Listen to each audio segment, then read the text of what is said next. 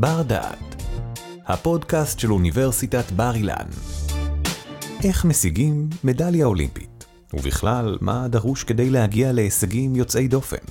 פרופסור אלון קורנגרין, מהמרכז הרב-תחומי למדעי המוח, משוחח על ספורט, הצלחה והישגיות, עם הספורטאית לשעבר ואשת העסקים יעל ארד.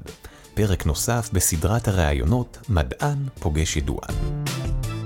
שלום יעל. שלום אלון. אני מאוד נרגש אה, לארח אותך פה במרכז לחקר המוח של אוניברסיטת בר אילן לשיחה על אה, מוח ו- ו- וספורט ואני מתרגש כי, כי באמת את אחת מהספורטאיות הגדולות ביותר של מדינת ישראל mm. המדליה הראשונה של מדינת ישראל ב-1992 וכמו שדיברנו אה, קודם זה בעצם הפעם הראשונה שג'ודו הופיע כמדליה לנשים באולימפיאדה. נכון, אה, אתה יודע שהג'ודו מוצאו מיפן, והיפנים אה, לא פיתחו את ג'ודו הנשים אה, בהרבה שנים הראשונות.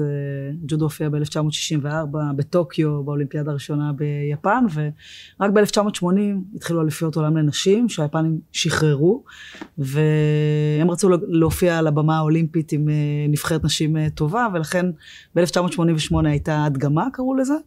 אה, וב-1992 זאת הייתה הפעם הראשונה שבעצם אה, העולם חגג את אה, ג'ודו נשים במשחקים האולימפיים. היום, אגב, באולימפיאדה הקרובה, זה יהיה פעם ראשונה שיהיו כמות הנשים והגברים ברוב המקצועות בכלל האולימפיים, וגם בג'ודו, תהיה זהה. וואו, מדהים. כן. וזה גם הפעם השנייה בטוקיו, 1964 אני חושב אולימפיאדת טוקיו הראשונה, ועכשיו זה התרגשות עצומה.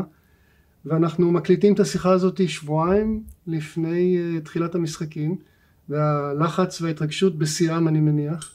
והשנה זה אפילו עוד יותר גרוע כי זה היה צריך להיות לפני שנה ודחו לאנשים ויש אנשים שלא מגיעים כי הם לא עמדו בקריטריון השנה ויש אנשים אחרים שבאים במקומם ואני מניח שזה לוקח את האימונים של, uh, של ספורטאי עולם אולימפי והופך אותם על הראש הדבר הזה כן, תראה, השנה הזאת, הרי כולנו חווינו בכל העולם, אף אחד מאיתנו לא מיוחד, כולנו חווינו משבר מאוד גדול, וכל אחד בתחום שלו, אה, בהוויה שלו, שלה, אה, חוו את המשבר.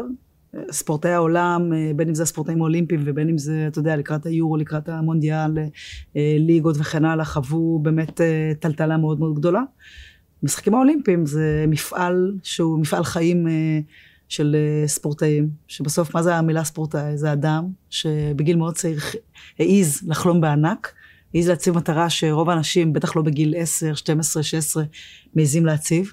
והלכו דרך מאוד מאוד ארוכה, ואתה יודע, אתה רואה כל הזמן את האור בקצה המנהרה, וכשהוא, אתה ממש קרוב, ב-24 ביולי 2020 אה, הייתה צריכה להיפתח אה, אולימפיאדת טוקיו המקורית, אה, ופתאום נופל משבר כזה גדול, ופתאום אתה מבין שהאולימפיאדה בכלל בסכנה, שאולי, הרי אף אחד לא יכל בכלל לחשוב מה יהיה.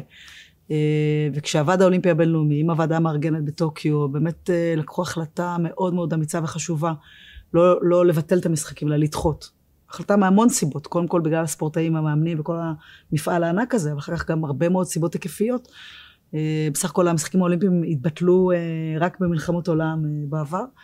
אה, וכשזה נדחה, הספורטאים, אה, הטלטלה נעצרה לפחות, כי אנחנו הספורטאים, אנחנו אה, יודעים לחיות לפי מטרות. אם יש לי מטרה, גם אם היא השתנתה, גם אם נפצעתי בדרך, גם אם יש לי משבר, אבל אם עכשיו יש לי מטרה חדשה, אז אני אכוון את כל הסייקל שלי, את כל התוכנית לשם, עם הצוות המקצועי, וזה מה שאנחנו עשינו כאן בארץ ובכל העולם.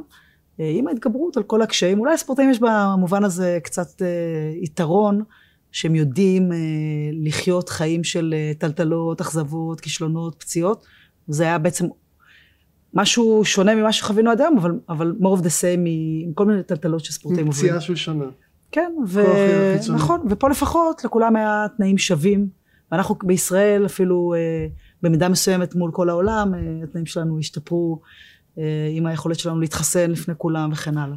אז אה, כן, אבל מגיעים עכשיו לישורת האחרונה. מטבע הדברים שיש כאלו שהרוויחו שנה, שהם היו יותר צעירים, כמו אנסטסיה גורבנקו, השחיינית המדהימה שלנו, או כמו יואב כהן, שבעצם לקח משחר צוברי הוותיק כן. את הכרטיס, ויש אה, ספורטאים כמו אורי ששון, שחר צוברי, שהשנה הזאת, כשהם כבר בוגרים, היא יותר קשה, גם פיזית אבל גם מנטלית. ו... אבל, אבל זה החיים, זה המצב, זה מצב זה לכולם, ואין מה לעשות, צריך לקבל את זה ככה.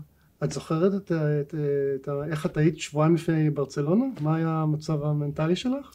כן, תשמע, כל השנה האולימפית הזאת הייתה השנה הכי קשה בחיים שלי, אה, בטח מבחינה מקצועית ורגשית וכן הלאה, אה, וככל שהזמן הצטמצם, אה, הלחץ גובר. הלחץ הראשי הוא קודם כל הלחץ שלך מעצמך.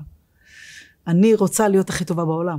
אני רוצה להתגבר על כל מכשולים, אני רוצה לעשות את זה. זה, זה הדבר הראשון, זה הלחץ שהוא גובר על כל הלחץ הסביבתי והציבורי. ועל זה אה, מתווסף, אתה יודע, כובד העול הזה של אה, הציבוריות הישראלית הטובה. אנשים, לא, אנשים עושים את זה במקום טוב, הם רוצים להצליח יחד איתך, הם רוצים לחוות איתי את, ה, את התהליך ואת ההצלחה, ואם מישהו פוגש אותי ברחוב, מחבק אותי, נותן לי צ'פחה על הגב, אומר לי, אז תעשי את זה, נכון, תביאי מדליה. אה, בשבילו זה ביטוי של חיבה ורצון לעזוב, בשבילי זה עוד uh, התכנסות. Uh, זו הייתה שנה אה, זה בעצם אתגר מנטלי עצום. אה, לצד ההכנה הפיזית וההתמודדות, זה אתגר מנטלי עצום, ואני גם בשנה האולימפית אה, נפצעתי בברך, ונאלצתי שלושה וחצי חודשים לפני האולימפיאדה גם לעשות ניתוח מיניסקוס, אז תחשוב שזה רק הוסיף על כל המעמסה הכבדה הזאת, אבל תשמע, אולימפיאדה זה ביזנס של החזקים והטובים ביותר. אני תמיד אומרת, מספר תעזבו את החלשים, וזה גם הסיפור של אולימפיאדה. בסוף מגיעים 11 אלף ספורטאים וספורטאיות, מתוך 8 מיליארד אנשים, הכי טובים, הכי מובחרים בעולם, ומתוכם רק אלף יצאו עם מדליה לצוואר. והאלף האלו, הם אה, מבין ה-11 אלף הספורטאים וספורטאיות, כולם מוכשרים, כולם עבדו קשה וכולם אה, רוצים. אבל האלף האלו, כנראה יהיה להם את האקס פקטור, ביום הנתון, ברגע האמת שלהם, שהם יוכלו להתעלות מעל כל החששות וכל החרדות וכל הלחצים וכל הציפיות, ולעשות את זה במאני טיים. אז זאת הנקודה שאני חושב שאני רוצה לפתח איתך בהקשר של חקר המוח. אה, אני רוצה להתחיל את המסע שלנו לשם, ודיברנו על זה בשיחה המקדימה שהייתה לנו, בקרב שלך מול אי אפשר, מול אייקוף, כן? ואת סיפרת לי שבעצם לקרב הזה התאמן ספציפית שנה. כן. את, את, את, את יכולה כן, לספר לנו על, ה, על ה, מה עשית בשביל לנצח את הקרב, וכן, אני, אני יודע שהסיפור חוזר על עצמו, mm-hmm. אבל אני חושב שהוא חשוב לשיחה שלנו. אבל לא מול חוקר מוח, אז אתה יודע, זה מזווית אחרת. תראה, המאמן שלי, דני לאופולד, שהתחיל לעבוד איתי כשהייתי בת 22, בעצם אה, אה, עברתי לעבוד איתו כדי להגשים את החלום הגדול הזה. הרגשתי שהוא אה, שותף לאמונה שלי שאנחנו יכולים לעשות את זה. ודני מאוד אהב אה, לעשות את הריגול התעשייתי הזה. אה, בספורט הוא מאוד חשוב, בטח בג'ודו, כי זה...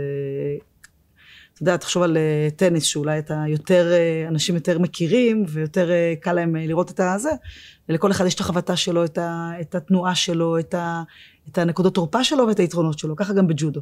אבל בג'ודו, בניגוד לטניס, שיש עוד רשת באמצע, בג'ודו המגע מצטמצם, וזה גוף לגוף. וכל תנועה שאני עושה, יריב באותו חלקיק שנייה מרגיש אותה ומושפע ממנה, ואותו דבר כל תנועה שהיא או הוא עושים. ולכן, הרי זה, זה לא רק אה, משחק או קרב של, אה, של מה, מה אני הולכת לעשות, כמו בקפיצה לרוחק. עכשיו אני רצה, הרוח איתי, נגדי, וככל שאני אה, ארוץ מהר, אה, אשים את הרגל במקום הנכון, אעשה את הקפיצה הכי טובה שאני יכולה, אז אני אגיע לתוצאה הכי טובה שאני יכולה. בג'ודו אני יכולה לעשות את התרגיל הכי מרהיב בעולם, מול היריבה, אבל היא תתפוס אותי במהלך התנועה, והיא אה, פשוט תעשה לי תרגיל נגד ותזרוק אותי על הגב. וגם אם אה, עשיתי את התנועה הכי מרהיבה, אני יכולה להפסיד באותו, באותו חלקיק שנייה. ודני אה, אהב מאוד ללמוד את כל המתחרות, אם זה בתחרויות, אם זה להסתכל עליהם במחנות אימונים, ובתחרות גם אפשר לצלם. ואז עם המצלמות כתף האלו, אתה יודע, שהיו זה, היינו מצלמים עם קלטות קטנות בפנים, והיינו צופים בזה. ונגד אייקוף, שהייתה אלופת העולם, היא הייתה בלתי מנוצחת, הייתה אישה מאוד חזקה ואגרסיבית, בשפה שלנו הג'ודאים קוראים לזה מקרר, היא הייתה כזאת רחבה, חזקה, ואף פעם לא התחרתי מולה. וזה עוד, עוד יותר הדיר את, את התובנה שאם אני רוצה לעשות מדליה באולימפיאדה, אני צריכה לנצח את הכי טובות, ואייקוף היא הכי טובה, אז אני צריכה להתכונן. אז uh, הוא ניתח את התנועות שלה, ולאייקוף היה תרגיל אחד חזק שהייתה מנצחת את כל הקרבות. קוראים לזה אורה נאגה, זה תרגיל הקרבה. מה זה תרגיל הקרבה בג'ודו? שאני מקריבה את העמדה שלי כדי להפיל את היריבה שלי. זאת אומרת, אייקוף הייתה, בעצם, אני רגע אדגים, היא הייתה נותנת לספורטאיות לתפוס את הלמעלה, הייתה מחבקת אותן, הייתה מרימה אותן באוויר, מניפה אותן, ומפה היא הייתה בעצם כאילו מפילה את עצמה, אבל באוויר מסתובבת ומפילה, ונופלת עליהם. זאת אומרת שהמצב הקרבה שלה הוא מצב שבו היא מקריבה את העמדה שלה אחורה, וזה נקודת תורפה. ואני אמר לי, תשמעי, אם אה, אה, כולם מנסות להתחמק מה, מהסיטואציה הזאת, את צריכה לנסות להכניס את עצמך לתוך הסיטואציה, ולתת לה לחשוב שהיא הולכת לזרוק אותך, אבל אנחנו נמצא את הדרך איך את מנצלת את הכוח שלה. ו... ואז מה שקרה, אה, הוא ניתח את זה ומצא תרגיל, אמר לי כשאת באוויר, אל תלחצי, לא מלחיץ, עוד שנייה את הולכת לעוף, הכל בסדר. אה, תורידי את מרכז הכובד, אתה, אתה מדבר על חלקיקי שנייה, אתה יודע.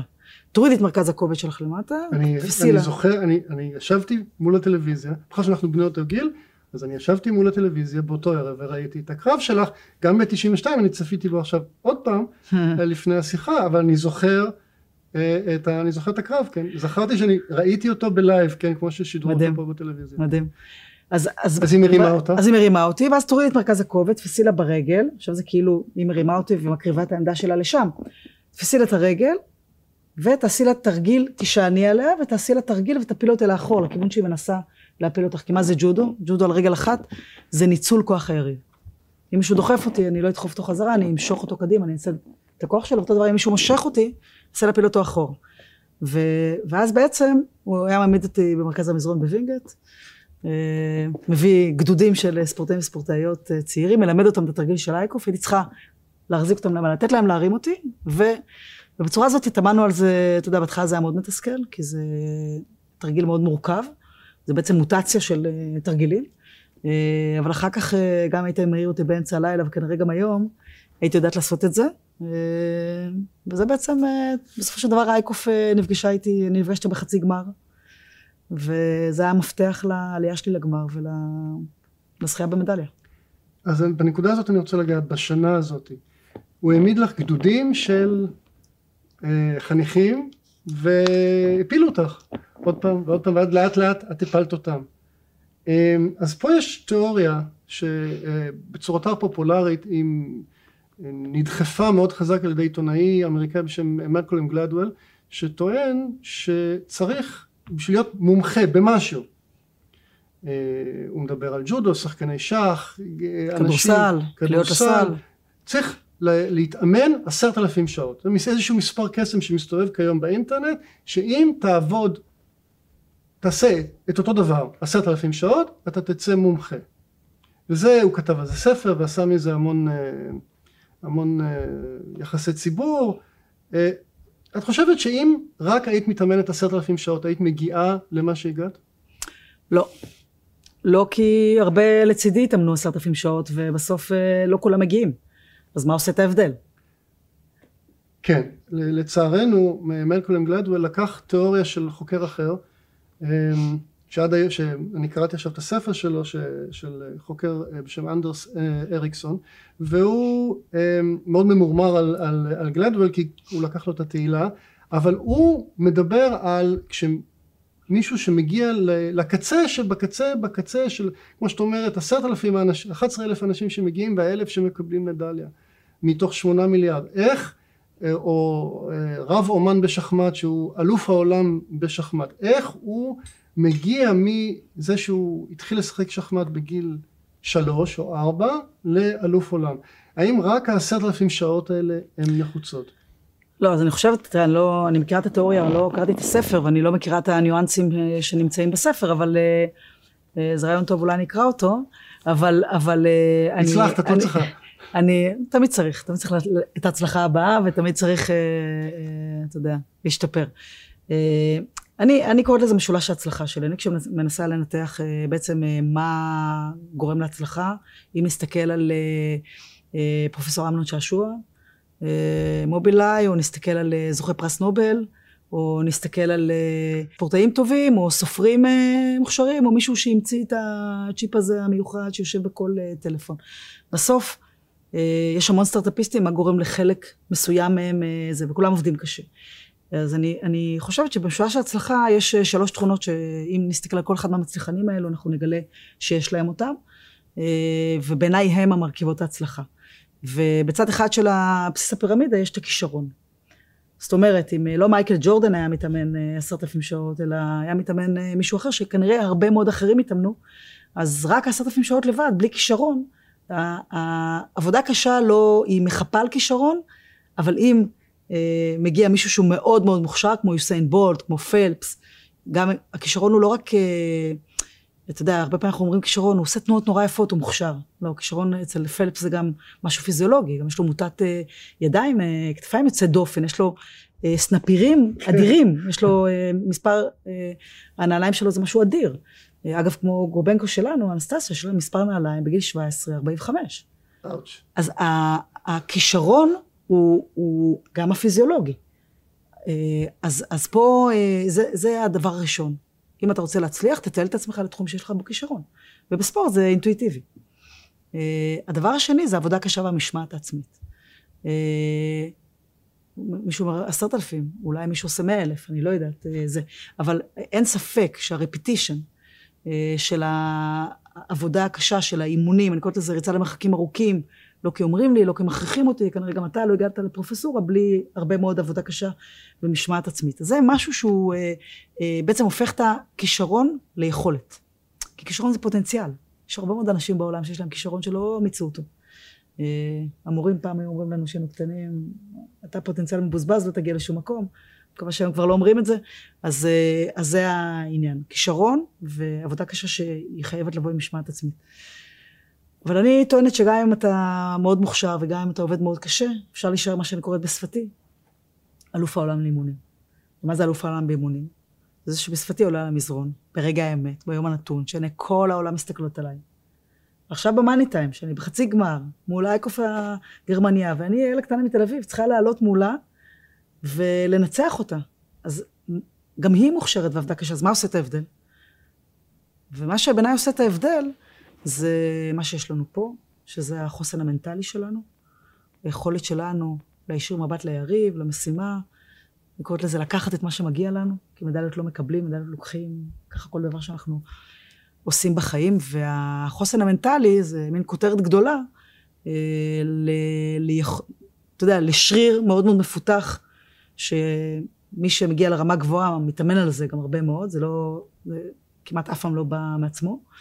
אה, וזה מה שעושה את ההבדל שכשאני צועדת מהאולם חימום לאולם התחרות, אני, מה אני חושבת? אני חושבת מה יקרה אם אני אפסיד, או מה, מה יכתבו להם מחר בעיתון, או מה יהיה בקרב הבא.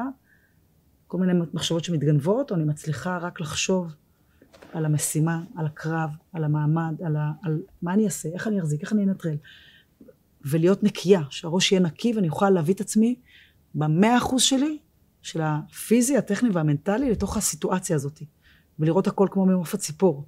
בעצם להיות מסוגלת לראות את כל הסיטואציה כל הזמן, בכל חלקיק שנייה, ו- ו- ולהגיב כמו שצריך. אני מחייך, כי אני, אני רוצה, לפני שניגע בקרב עצמו, uh, לגבי השלב של האימון, כי אני רוצה, להג, אני רוצה להקריא לך מה את ה... את ה יש, לך יש שלושה, שלוש פירמידה, אבל אנדרס הוא מדבר על שישה דברים, וזה מדהים איך הגעת בסך הכל לזה, לאותו דבר. הוא אומר שקודם כל אה, בשביל להיות הכי טוב בעולם במשהו אה, והוא באמת חקר המון המון תחומים בהמון דברים הוא אומר שקודם כל האימון נמשך באמת שנים רבות פה לא מדובר אף אחד לא נעשה טוב בחמש דקות oh. שתיים הוא אומר שהאימון מתרחש קצת כל הזמן צריך להתרחש קצת מחוץ לתחום הנוחות של המתאמן לא בתחום הנוחות אלא oh. ולא רחוק מתחום הנוחות, אלא צריך כל יום טיפה החוצה, לא, זה יש, הוא אומר, הוא קורא לזה הסוויט ספוט, נקודה שבה אתה קצת מחוץ לאזור הנוחות שלך, אתה מתקדם, אבל אם אתה מתאמן באזור הנוחות שלך, כמו שלמשל אנחנו הולכים לחדר כושר ואנחנו עם כולם בתוך הזומבה או משהו כזה, ואנחנו זורמים בזה, אנחנו לא נתקדם. ברור. זה צריך להיות, זה מספר שתיים. הוא אומר, כל הזמן מוגדרות מטרות ביניים ברורות מאוד. יש אנחנו היום הולכים מפה לשם, ואנחנו רואים את ה-200 צעדים קדימה, או שיש, כמו שדיברת על המאמן שלך, שחתך את זה לחתיכות כאלה, שאומרת, היום אנחנו עובדים על זה ומשפרים את הרכיב הזה בך, ומחר את הרכיב הזה, ולאט לאט זה נבנה לתמונה כללית. הוא טוען, כמו שאנחנו לא עושים בחדר כושר, שהאימון דורש פוקוס מנטלי טוטאלי. הוא אומר שלפעמים עדיף אה, מה שהוא חקר אצל כל מיני ספורטאים ורבי אומנים בשח, שהם עושים אימונים קצרים, מתמקדים בהם מנטלית בצורה טוטאלית, ואפילו הולכים לישון לרבע שעה, עשרים דקות אחרי זה, וחוזרים לעוד אימון כדי להיות בפוקוס מנטלי, כי אם אתה עושה את האימון בלי פוקוס מנטלי, אתה לא מרוויח ממנו כמו שאתה צריך. אה, אנחנו חוזרים למאמן, הוא אומר שהאימון צריך להכיל משוב מיידי ככל האפשר. וזה אני מסכים לגמרי בתור חוקר מוח. המשוב זה מה שאומרים לך, הצלחת, לא הצלחת, או שאתה מבין את זה בעצמך, או שיש מישהו שעומד בצד ואומר, מצוין, עכשיו תעשה ככה, מצוין, עכשיו תעשה ככה. ואם נגיע בכלל לדבר האחרון שהוא אומר, שזה גם נמדד באופן ניסיוני, שהאימון מייצר מבנים מחשבתיים חדשים. אוקיי. Okay. אה, זה האלמנט בעצם מבחינת אני חושב המוח, שזה האלמנט הקריטי. אה, ככל שהתלמיד אה, מתקדם, האובייקטים האלה נעשים יותר מורכבים. את בדיוק אמרת את זה עכשיו שאת עולה למזרון, ואת מתחילה לראות, לא, את לא אומרת אני אעשה את התרגיל הזה ואת התרגיל הזה, את רואה את השטף שאת רוצה לעשות. נכון, את עובדת מול מישהו, אבל את, האובייקט המנטלי שלך הוא מורכב. מאוד. שחקני שח לדוגמה ברמה של רבי אומן הם לא מדברים על מיקום הכלים הם מדברים על זרימת אנרגיה על הלוח הם מדברים על מצב הלוח ואומרים ואז באיזושהי נקודה הם יודעים איזה כלי להזיז למרות שהמחשבה שלהם לא הייתה ספציפית לכלי בעוד שהמחשבה של אה, שחקן שח בינוני, אתה אומר, אוקיי, יש לי את הכלים האלה והאלה והאלה ואני אני, אני אזיז את זה. אה, הדוגמה ש... דוגמה משעשעת, דוגמה משעשעת מה... זה, זה נהגי מוניות בלונדון. Okay. אוקיי. נהגי מוניות בלונדון חייבים לדעת בעל פה את כל רשת הכבישים של לונדון. זה, יש להם כזה ספר, זה נקרא The Knowledge, הם חייבים ללמוד אותו בעל פה ולעבור בחינה מטורפת. ומעטים מצליחים לזכור את כל ה... וגם אם נוסע נכנס ואומר שלום אני רוצה להגיע לפסל של שני עכברים שם בגובה כזה. אז הנהג מונית יביא אותו לשם כי זה חלק מהידע. מסתבר שבעקבות הלימוד האינטנסיבי הזה נהגי מוניות בלונדון האזור שקשור אצלם לניווט מרחבי ההיפוקמפוס גדל פיזית. הגיוני קראתי על זה גם אה, מחקר על אה, כל השימוש שלנו בווייז וגוגל מפס וזה, שאם אנחנו, אה, הדור שלנו שמשתמש הרבה מאוד ב, ב, בתדרוך הזה, אתה יודע, של, של ווייז לצורך העניין, אז זה לא מפתח אצלנו כל מיני אזורים במוח, ושעדיף כשאתה יוצא לדרך, בעצם לראות את הדרך הנכונה או הטובה לנסוע, לכבות וכן לנסות להתמצב. אני מרגישה שזה... אנחנו, אנחנו חווים את זה כל הזמן. אני, אני בטוח שגם את זוכרת שכשהיינו צעירים היה לנו פנקס עם טלפונים וזכרנו את כל הטלפונים נכון, של החברים שלנו. נכון. תנסי לזכור היום טלפון, את כבר לא משתמשת, ב... את לא מאמנת את האזור הזה ספק, במוח. אין ספק. היום אם אני צריך להגיע עם מפה מנקודה א' לנקודה ב', יהיה לי קשה. פעם, פעם טיילתי בכל אירופה עם מפה ואוטו והכל, כן. הגעתי. נכון. וזה לא, לא קורה יותר. אנחנו כן. שמים ווייז ואנחנו נכנסים ללחץ כשהוא לא... נכון. שהוא מתחרפן, והוא מתחרפן מדי פעם. תראה, הנקודות שאמרת קודם, אז החלק הראשון שלהם זה נקודות אה, אצלנו הספורטאים מאוד אינטואיטיביות, כי זה ברור שאתה צריך להתאמן מחוץ לאזור הנוחות שלך, זה ברור שאתה צריך אה, אה, כל יום להתאמן אה, יותר קשה, או כל יום אנחנו, כל תקופה, זה לא... זה, יש תקופת הכנה, יש אה, תקופת אה, שיפור טכניקה, תקופת תחרויות וכן הלאה. זה ברור שמאמן, אה, צריכים אה, לתת אה, פידבקים בספורט, בגלל שתורתנו אומנותנו במובן הרחב של המילה, אז הספורטאי, הספורטאית גם, הם יודעים כל הזמן מה יצא טוב ומה לא טוב. ואגיד רק במאמר מוסגר שמאמן טוב לא מתנפל עליך כל הזמן בפידבקים, כי אתה לא יכול לספוג כל כך הרבה דברים בבת אחת, אתה צריך לדעת עכשיו על מה עובדים ולשלוף את הדבר החשוב העיקר ולא התפלים של התנועה שצריך לשפר, או האלמנט שצריך לעשות אותו יותר טוב, ולעבוד קודם עליו. ואחרי שתשפר את הדבר המרכזי, אתה יכול לשפר את הדברים הפריפריאליים. ואתה, אומרת לעצמך, גם כספורטאית וגם כמי שימנע לא מעט שנים, וגם בעולם הניהול אה, העסקי, אי אפשר להתנפל על אנשים כל הזמן בזה לא טוב וזה לא טוב. צריך לדעת אה, גם אה, פה את הפידבקים למנן. ולעשות הבדל בין עיקר לטפל, והנושא שאמרת קודם על הנושא של המטרות, אני קוראת לזה סולם המטרות הריאליות. אה, כי כשאני הייתי בת 16 והחלטתי שאני רוצה להיות הכי טובה בעולם, לא חשבתי שזה ייקח שנה או שנתיים, וגם לא יכולתי לתאר לעצמי בהוויה הנאיבית הצעירה שלי שזה ייקח עשר שנים. אה, אולי אם הייתי מתארת לעצמי את זה, אז לא הייתי הולכת למסע הזה, אבל אה, בסופו של דבר הבנתי שזה מאוד חשוב להציב מטרה גדולה, אבל הפער בין המקום שנמצאתי בו למקום שרציתי להיות בו היה פער מטורף. שהרבה אנשים זה פער מייאש. ובעצם הדרך שלי, בדיעבד, שאני עושה reverse engineering ולומדת איך על עצמי, מה עשיתי, אז הדרך הייתה לסמן מטרות ריאליות. זאת אומרת, אני רוצה להיות הכי טובה בעולם, אז קודם תעשי מדליה באליפות באנגליה הפתוחה. ואחר כך אה, תעשי מדליה באליפות אירופה. ואחר כך אה, תעשי מדליה בגרנד סלאם. ואחר כך תצליחי לעשות מדליה באליפות עולם. כשעשיתי מדליה באליפות עולם, שנה ויום לפני המשחקים האולימפיים, זה היה כמו לעמוד על אה, השלב האחד לפני האחרון בסולם המטרות הריאליות. זה היה, זה הרגיש שעכשיו אני פה, עכשיו אני ממש קרובה למטרה הגבוהה שלי, עכשיו זה בהישג יד. אני, עכשיו מגיע לי להגיד בקול רם ש, שאני הולכת לזה. אה, בסוף זה כמו לטפס על סולם, אתה לא עולה בשפגאט, אתה עולה שלב שלב. וכל שלב שאתה עולה אליו, אתה יכול להחליט מה השלב הבא, ולשלב הבא אתה, אתה תתקשה להגיע גם, כי זה מחוץ, לצור, מחוץ לאזור הנוחות שלך. אה, ובדרך כנראה גם תיכשל. אבל היכולת שלך לעלות לשלב הבא, וכל פעם להתקדם למטרה הגדולה, זה דבר מאוד חשוב. ואני חושב שאת תסכים איתי שהדברים האלה שאנחנו דיברנו עליהם, אה, הם נכונים גם למה שעשית ל, ל, כדי להגיע לאולימפיאדה, אבל גם נכונים ל, ל, לעיסוק שלך כיום ב, ב, ב,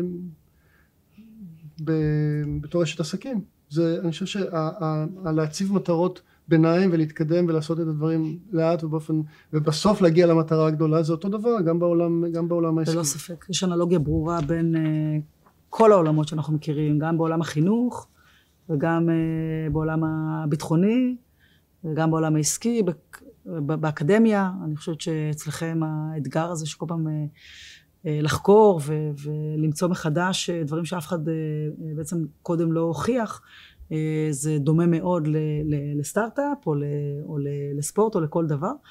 אה, אתה יודע, אני, אני חושבת שהעולם נחלק לאנשים שמעיזים לחלום בגדול, להציב מטרות וללכת לאורם, ולאלו שלא מעיזים. ואלו שלא מעיזים זה לא אומר שהם, אין להם חלומות, שאין להם בפנים את, ה, את החיידק הזה שרוצה ככה לפרוץ. אבל אני חושבת שבסוף אנחנו, יש בינינו את אלו אה, שהם אה, הולכים אחרי החלומות שלהם מתוך חוויית ההצלחה. הם, הם נכשלים הרבה פעמים, אבל הם אה, תמיד מתחברים לחוויית ההצלחה. ויש הרבה אנשים, וזה הרוב, שהם, יש להם פחד מכישלון. ואז הם מוצאים, מוצאים את עצמם מחביאים את, ה, את החלומות הכמוסים שלהם, ואולי אף פעם לא, לא הולכים אחריהם, כי הם אה, קודם כל רואים מול עיניהם את חוויית הכישלון. אה, ואני, תמיד כשאני ככה מדברת בפני אנשים, אני מעודדת אותם אה, להבין שכל אחד שיושב מולנו, גם מכל מי שמקשיב לנו כעת, לכולם יש את החיידק הפנימי ש, שרוצה את הצורך הזה, הצורך הפנימי להצלחה. ומי שיש לו את הפחד מכישלון, אז צריך, אולי המשימה הכי גדולה זה להעיז לתת לחיידק הזה לפרוץ קדימה, וכן לתת לנו ללכת אחרי המטרות שלנו, כי בסופו של דבר החיים של מי שהולך אחרי המטרות שלו הם הרבה יותר מרתקים ומעניינים וכיפים, גם כשאנחנו נכשלים הרבה יותר מאלו שלא מעיזים. אה, כי אני, אני חושבת שכישלון זה, זה לא חוויה רעה. לא, לא. כישלון לא. או אכזבה זה, זה מנוף מאוד מאוד חזק של הצלחה. חייבים להיכשל. גם דיברת על, על ההקבלה בין ספורט לבין אה, מה שקורה באקדמיה. גם באקדמיה מציבים לנו, יש לנו בעצם אה, כוחות חיצוניים, קוראים לזה תואר ראשון, קוראים לזה תואר שני, כל פעם אנחנו צריכים לעבור משוכה שאנחנו לא נמצאים באזור הנוחות שלנו, כי אנחנו אומרים, אוקיי, בתואר שלישי אנחנו צריכים לעשות משהו אחר מאשר כן. בתואר אה, שני, ואחרי זה הלאה, ובכל שלב, כל פעם אה, אנחנו נדחפים מחוץ לאזור הנוחות שלנו על ידי המערכת, כי המערכת אומרת לנו, אוקיי, עכשיו שלוש שנים אתה עושה את זה, בוא נראה אותך חוצה כן. את הדבר הזה. אמ, אני רוצה רגע, ואני רוצה לחזור לאולימפיאדה, הלחץ מטורף, האדרנלין בשיא, צריך להגיע לביצוע עצמו ולהיות, כמו שאומרים, בזון. את חייבת באותו רגע, אין, את חייבת להיות הכי, כולנו צריכים להיות, באותו רגע אני עומד להרצות מול קהל על, על המחקר שלי, אני חייב להיות בזון באותו רגע ולתת את הביצוע הכי טוב שלי. אמ, איך את מבטיחה את זה? איך את מבטיחה שאת תהיי בז... הרי וראינו גם באולימפיאדה, סטודנט, אה, סליחה לא סטודנטים, אלא ספורטאים, שמגיעים בשיא מטורף ויוצאים מהזון בשלוש דקות ו, וזהו. כן, תראה, אני, אני, אני קוראת לזה מקצוענות. בסוף, אה, אתה יודע, הרבה פעמים אה, בספורט יש אנשים שמשתמשו במילה מזל, ואומרים, כן, לא היה לנו מזל, או לא זה. אני לא מאמין בזה. אני לא מאמינה, ממש אני נחרצ, נחרצת בעניין הזה, אני לא מאמינה במזל בכלל. אני מאמינה בצמצום אי הוודאות ובמקצוענות. בסופו של דבר, אה, זה, זה האחריות שלנו, של הספורטאים, של הצוות המקצועי, להגיע מוכנים במאה אחוז יכולת הפיזית, הטכנית והמנטלית. והקטע המנטלי אה, הוא, הוא בעצם, אה, אתה יכול לקרוא לזה משמעת מנטלית, אתה יכול לקרוא לזה יכולת גבוהה של אימון שאתה בעצם אה, יודע איך להביא את עצמך לשם, ואתה יכול בדאונסייד לקרוא לזה סוג של אה, התפנקות מנטלית. אה, אני חושבת שהמשחק הזה של להגיע במאה אחוז יכולות, גם הפיזיות וגם המנטליות, לתחרות, הן קשורות זו בזו. למה קשורות זו בזו? כי אם אני עכשיו הגעתי לא במיטבי לאולימפיאדה, אוקיי? או לאליפות עולם, ואני יודעת שאני לא במיטבי. כי, כי אני פצועה, כי, כי אני, הייתה לי שפעת השבוע, אה, שזה קורה. גם אם זה קורה פסיכוסומטי, כי אני בלחץ מטורף ועכשיו אה, מערכת חיסונית נמוכה והתלבש עליי אה, זה, עדיין אני חולה. ואז אה, אני יודעת שאני לא במיטבי, אוקיי? עכשיו, איך אני מתנהלת בתוך זה? את היום קרבות שלי אי אפשר להזיז. עכשיו, אם אני, יש לי יכולת מנטלית גבוהה, ואני אה, עם ביטחון עצמי גבוה, לא גבוה מופרז, גבוה נכון, אז uh, אני יודעת לקחת את, ה, את היכולת הפיזית שאיתה אני מגיעה, ולהגיד לעצמי במנטלי, אוקיי, את עבדת כל החיים בשביל הרגע הזה, אף פעם אפשר להגיע מושלם, את מגיעה לכאן, ואת צריכה עכשיו להיות הכי טובה. הכי טובה שאת יכולה והכי טובה מכולם. וזה לא משנה אם הקומפוננט, הרי זה פאזל של מיליון חלקים. אז לפעמים שני החלקים האלו הם פחות טובים, והשני החלקים האלו יותר טובים, אבל בסוף החיבור של כל החלקים האלו, של הפאזל, צריך לתת את התמונה השלמה. ו, ו, וזה, זאת אומנות, זה בדיוק כמו אומנות היכולת הפיזית, אה, הטכנית, אז זה אומנות. ואני טוענת, ולא סתם בראש הפירמידה שלי, אני שמה את החוסן המנטלי. כי בסוף, בתחרות, זה מה שקובע. זה מה שקובע אם אני אתחבר עכשיו לקורבנות, שעכשיו הייתי חולה השבוע, או נפצעתי לפני שלושה חודשים, או יש לי הגרלה לא טובה, איזה באסה, דווקא לי יש הגרלה לא טובה, דווקא באולימפיאדה יש לי הגרלה לא טובה. דפקו אותי, איזה באסה. אז עכשיו, אני בוחרת למה להתחבר.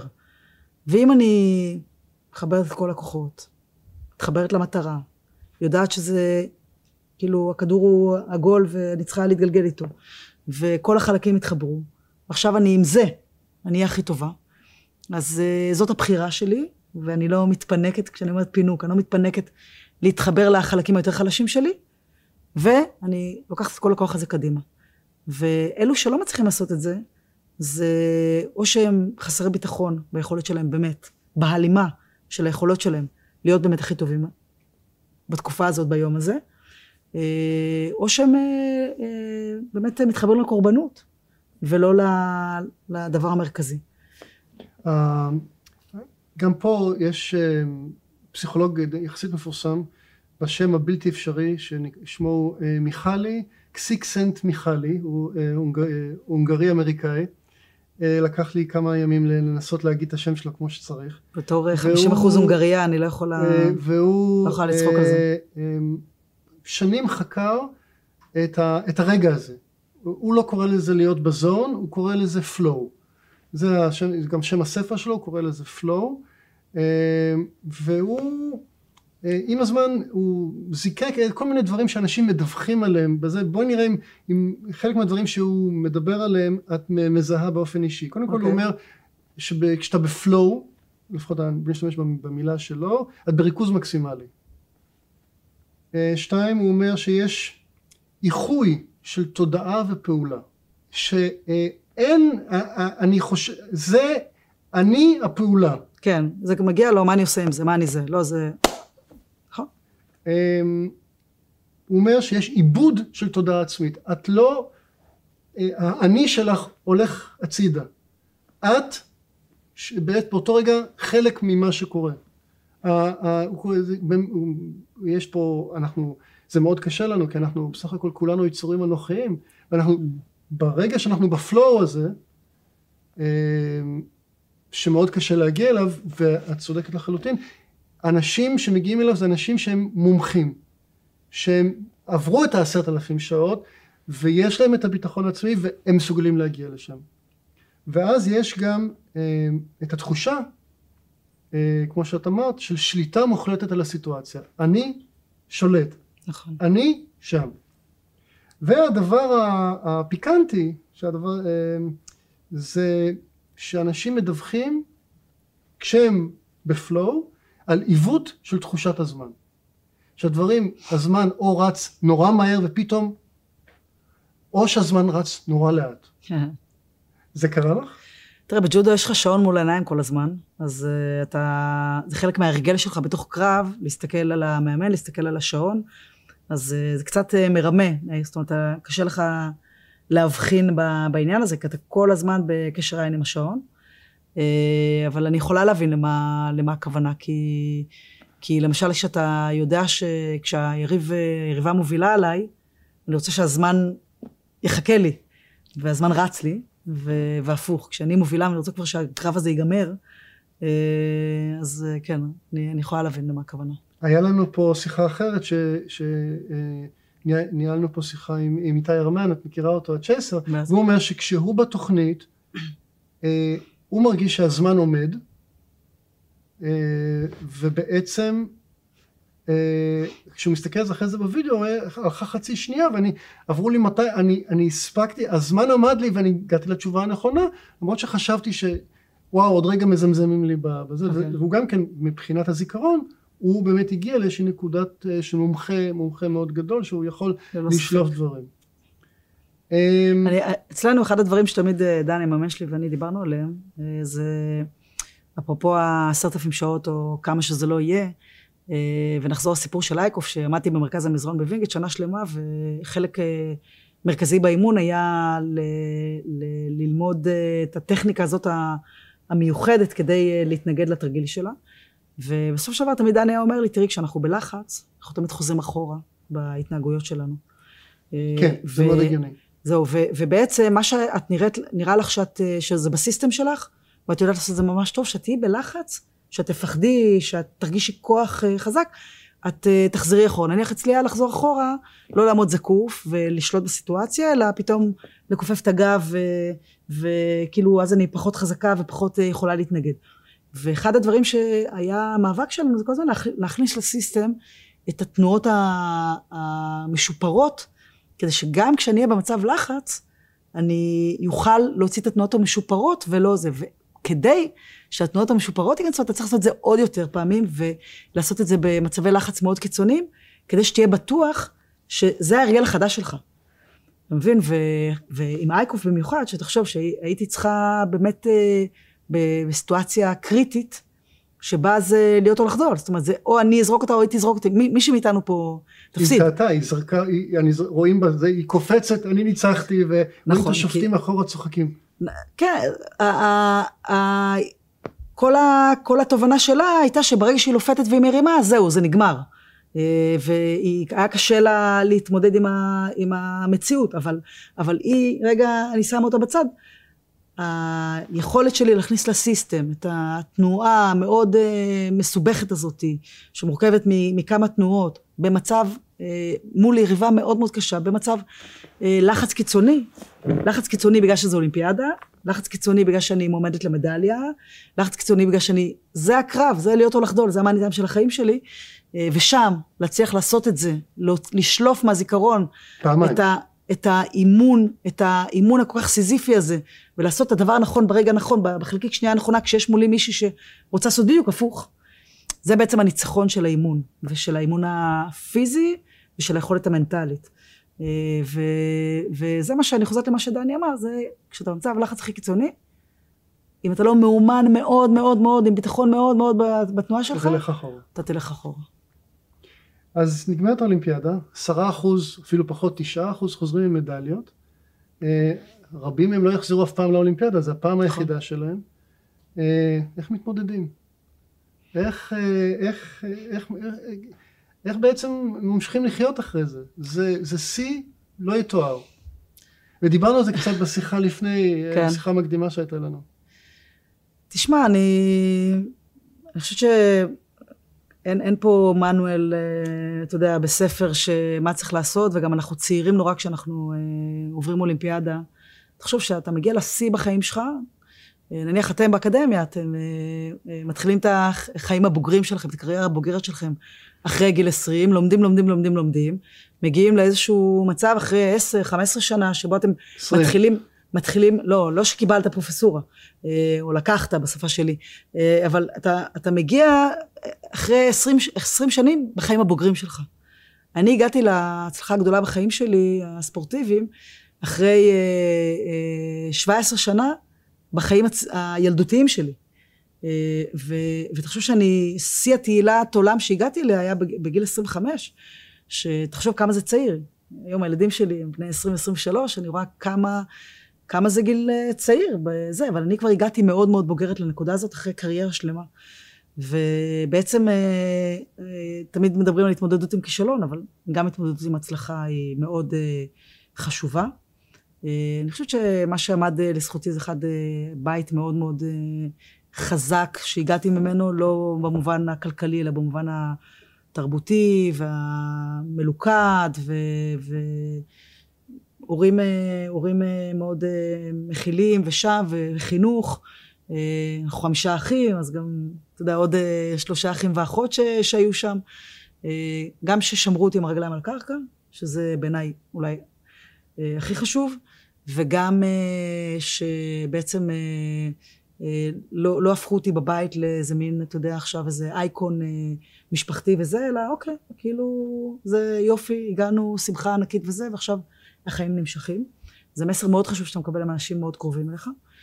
אה, וה, והדבר השני זה, בתוך הקריירה הספורטיבית, זה שאני הרגשתי שעבדתי כל כך קשה בשביל להגיע לשיא של החיים שלי, שהשיא זה לא יום אחד. עכשיו אני רוצה לשמר את חוויית השיא. ובספורט אתה יכול לשמר, להיות הכי טוב בעולם לאורך שנים. אה, אז אני החלטתי שאני רוצה להמשיך עוד מחזור אולימפי וללכת לעוד אולימפיאדה והייתי אחר כך אלופת אירופה וסגנית אלופת עולם, ובאמת נהניתי מאוד מהיכולת הזאת. אבל בראי יותר רחב של החיים, אני חושבת שאחרי שפורשים מספורט, אז uh, צריך להחליט uh, איפה אתה רוצה למקם את הקריירה הספורטיבית שלך. אתה נורא צעיר, אני פרשתי מגיל 29. זה גיל, זה גיל שרוב האנשים רק מתחילים את ה... אני רק התחלתי. כן, את, שוק, את הפעילות שלהם בשוק העבודה נקרא לזה. אחרי לימודים, אחרי טיולים, אחרי זה. ו... ואני אה, בעצם עשיתי החלטה שאני רוצה לעשות הסבה מקצועית, שאני לא רוצה מגיל 8 עד 80 לעשות אותו דבר, שאני רוצה להציב לעצמי אתגרים חדשים. זו החלטה שהייתה מורכבת מכל מיני סיבות, גם מזה שלא רציתי להישאר בספורט וגם מזה שרציתי אתגרים חדשים. אה, וחשבתי שהחיים שלי יהיו יותר אה, טובים אם אני, אם אני אעבור פאזה. ובעצם אני חושבת שזה הדבר שנתן לי את האור החדש בקצה המנהרה. זאת אומרת, הקריירה הספורטיבית שלי וההצלחות שהגעתי אליהן והחוויות שחוויתי הם אה, אחד עיצבו את האישיות שלי והכלים שהצלחתי איתם בספורט לקחתי אותם איתי לזירה החדשה, לכל הזירות החדשות שאני פועלת בהן וזה נכס עצום ביחס לכל מישהו אחר בגיל 29 עזוב את התהילה וה, והכיף והפיים וזה. כלים והמבנה אישיות שהצלחתי לבנות עד גיל 29, זה נכס עצום ביחס לכל בני גילי האחרים, וגם הרבה אנשים אה, יותר גדולים, וזה בעצם משהו שלקחתי איתי לחיים. והדבר השני זה התובנה שזה תשתית מוצקה מאוד בכל מה שאני ארצה לעשות.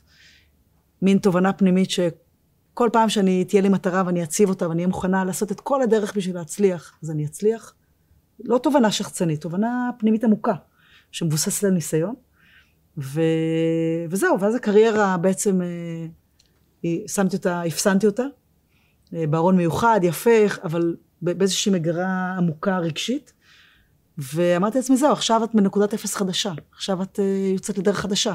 ואת לא יכולה כל פעם לחזור לדבר הזה וזה. את פשוט יוצאת לדרך חדשה, מסיימת מטרות חדשות, הפעם את באה עם מטען מאוד מאוד uh, חזק של כלים ואישיות. מתייחסת, אבל זו נקודת ייחוס נורא חשובה שלך. כן. בכל דבר. כי אני חושב שזה עלה בשיחה שלנו, שבעצם, וזה גם ידוע במחקרים פסיכולוגיים, שיש לנו איזשהו אירוע סינגולרי בחיים, אנחנו אחרי זה כל הזמן מת... מודדים את החיים שלנו לפי האירוע הסינגולרי הזה, כן? כן. יש אנשים שזה הילדים שנולדים להם, יש אנשים שכן טסו לירח, יש אנשים ש... אה, כן, קיבלו פרופסורה, כן, קיבלתי פרופסורה, כן, זה נקודה סינגולרית נורא שאתה יכול אולי להתייחס אליה, וואו, השגתי את מה שרציתי, זה רק לקח אה, עשרים שנה. אה, נורמלי, הגיוני. לגמרי. אז זה נותן, הנקודה הסינגולרית הזאת נותנת לנו המון פרופורציה. כי בעצם היא מאפשרת לנו לא להתרגש מדברים שקורים לנו. אוקיי, וואו, הייתי שם, והכל בסדר, כן, אז, אז פה אני, אני רגוע, כן, אני בעצם, זה נותן לנו, ה, היכולת שלנו, וזה נכון לכל אדם, היכולת שלנו לחוות משהו, או ה, איך אתה רואה, צא החוצה ותעשה, ת, ת, תייצר אה, דברים חדשים, רגשות עזים, זה נותן לנו איזשהו טווח אה, התנהלות אה, ב... בנפש שלנו שבעצם במערכת העצבים הנפש זה אותו דבר שנותנת לנו איזושהי יכולת אה, לא, לא יכולת וגם אולי פגם לא להתרגש כן? כי באיזושהי נקודה זה גם פגם אוקיי אני יש איזה רגע שהילד נופל אני לא מתרגש כן? למה, למה אני אתרגש? אני, אני הפרופורציה שלי הרבה יותר רחבה כן. מזה. אה, אז זה, זה אני חושב שזה שני הדברים שמצד אחד אנחנו באמת אנשים שחוו דברים סינגולריים כן היינו היית באולימפיאדה אה, עשינו דברים כאלה אחרים, מאוד מאוד, מצד אחד זה נותן לנו פרספקטיבה מאוד טובה, ומצד שני לפעמים זה קשה, כן, אוקיי, לפעמים אה, אתה אומר, אה, למה אתה לא מתרגש? לא יודע. אני כן חושבת שהצלחתי לאורך השנים, גם מתוך זה שהבנתי את זה, אז הצלחתי לסגל לעצמי, לנסות לייצר רף מקביל. זאת אומרת, לא כל הזמן לחזור לחוויה הזאתי, אלא כן לייצר רף מקביל. אה, אבל אין ספק שאני, אתה יודע, שאני אה, מתייחסת אה, לחוויות ולהצלחות אולי שונה מאנשים אחרים. אני זוכרת, נדמה שסיפרתי לך את זה, אני זוכרת שכשהילדים שלי היו קטנים, והם היו מקבלים מכה, אז בגלל שאני חטפתי כל כך הרבה מכות, אתה יודע, תוך כדי אימון ותוך כדי זה, ואני נורא קשוחה ברמת הסף כאב ודברים כאלו, אז תמיד, אתה יודע, שהם אמרו, אמא, קיבלתי מכה כואב אז לא נורא, לא נורא, הכל בסדר, זה יעבור. ובאיזשהו שלב הבנתי שאני בעצם עושה להם עוול, כי זה שלי זה לא נורא, אה, זה לא אומר כלום, אבל אה, אה, יכול להיות שזה גורם להם, אולי, או בעתיד יגרום להם, להראות לי איזה כל מיני דברים נורא משוגעים כדי שאני אתרגש. אז מהר מאוד סיגלתי לעצמי בעצם את התובנה שאוקיי, אני לא, אני לא יכולה להשליך כל הזמן את התחושות שלי או את. הדרך שבה אני מסתכלת את הדברים על, על אחרים, בטח לא על אחרים שקרובים אליי, בטח לא על הילדים שלי. ולכן סיגלתי לעצמי בהתנהלות מולם, ממש מגיל מאוד צעיר שלהם, אה, התנהלות שונה. זאת אומרת, לא לשים להם כל הזמן מול העיניים את הרף שלי, כי זה יגרום להם לתסכול וזה לא פייר, אלא לתת להם, אה, כאילו, לחוות את החוויות אה, רגיל, נורמלי, ולהשתתף איתם בחוויות שלהם, ואני חושבת ש... במידה מסוימת אני חושבת שהצלחתי להביא את עצמי למקום הזה, אה, וראיתי בזה משהו חשוב. כן.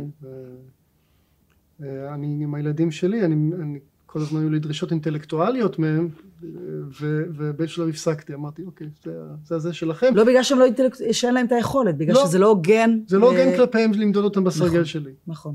אני, אני פשוט נהגתי בעניין הזה, אני לא דחפתי את הילדים שלי לספורט תחרותי.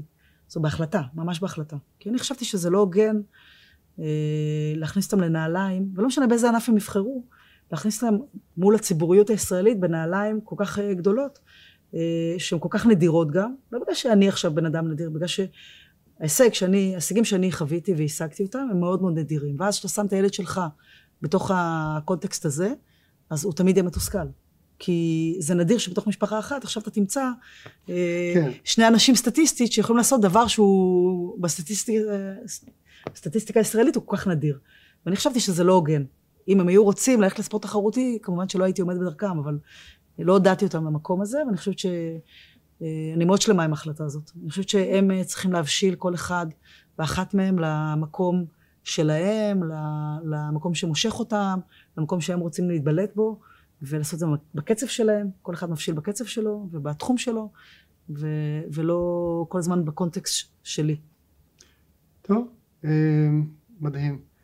אה, אני רוצה שוב פעם להודות לך ש- שבאת ושוחחת איתנו, ואני באמת מקווה שנספיק עוד לפני טוקיו לשחרר את, ה- את הוידאו שאנשים אה, יראו למה לצפות, שהם יושבים מול הטלוויזיה ורואים את, ה- את, את האנשים עולים למזרון בטוקיו, ו- ו- ואני נשאר לי רק לאחל לכם, לאחל למשלחת הצלחה. תודה רבה. הצלחה רק... רבה בטוקיו. אני רק אגיד שיש לנו באמת אה, כמעט 90 ספורטאים וספורטאיות, אה, ב-18 ענפים. אה, חבר'ה המצוינים בציבוריות הישראלית. שהעיזו לחלום בגדול והולכים להגשים. נבחרת ממש גדולה, לא? כן, הכי גדולה שהייתה לנו, פי שתיים מהנבחרת הקודמת, חלק בזכות נבחרת הבייסבול ש... שהצטרפה, שזה 24 אנשים, אבל גם בלעדיהם אנחנו פי אחד וחצי. יש לנו באמת ספורטאים וספורטאיות ש... אתה יודע, כשאתה עושה דברים זה נראה לך מובן מאליו. כשאתה מסתכל על אחרים, בטח בדור הזה, שיש כל כך הרבה אנד וסנד, ויש כל כך הרבה הזדמנויות אחרות אה, להביא את עצמך לידי ביטוי, אה, ילדים וילדות שחלמו מגיל צעיר והולכים את הדרך הכל כך מורכבת הזאתי, ומגיעים למשחקים האולימפיים בטוקיו עכשיו, במלוא הדרם, ולא כולם הגשימו את החלום שלהם, אה, ולא כולם יצליחו באמת לעשות הכי טוב ברגע הנתון, אבל כולם הם גיבורים ישראלים וגיבורות ישראליות שהעיזו ללכת הכי רחוק שהם יכולים, מתחו את עצמם לקצה גבול היכולת, ועל זה אני חושבת שכולנו, אה, מגיע לנו, ש... מגיע להם ש... שנכבד אותם על זה. אה, אין ספק, ושיהיה רק בהצלחה. תודה רבה, תודה לך. תודה שהאזנתם לנו. באפליקציית בר דעת תמצאו עוד הרבה פודקאסטים מרתקים, גם בנושאים דומים וגם בתחומי ידע שונים לגמרי. בואו לגלות אותם. בר דעת, אפליקציית הפודקאסטים של בר אילן, משפיעים על המחר, היום.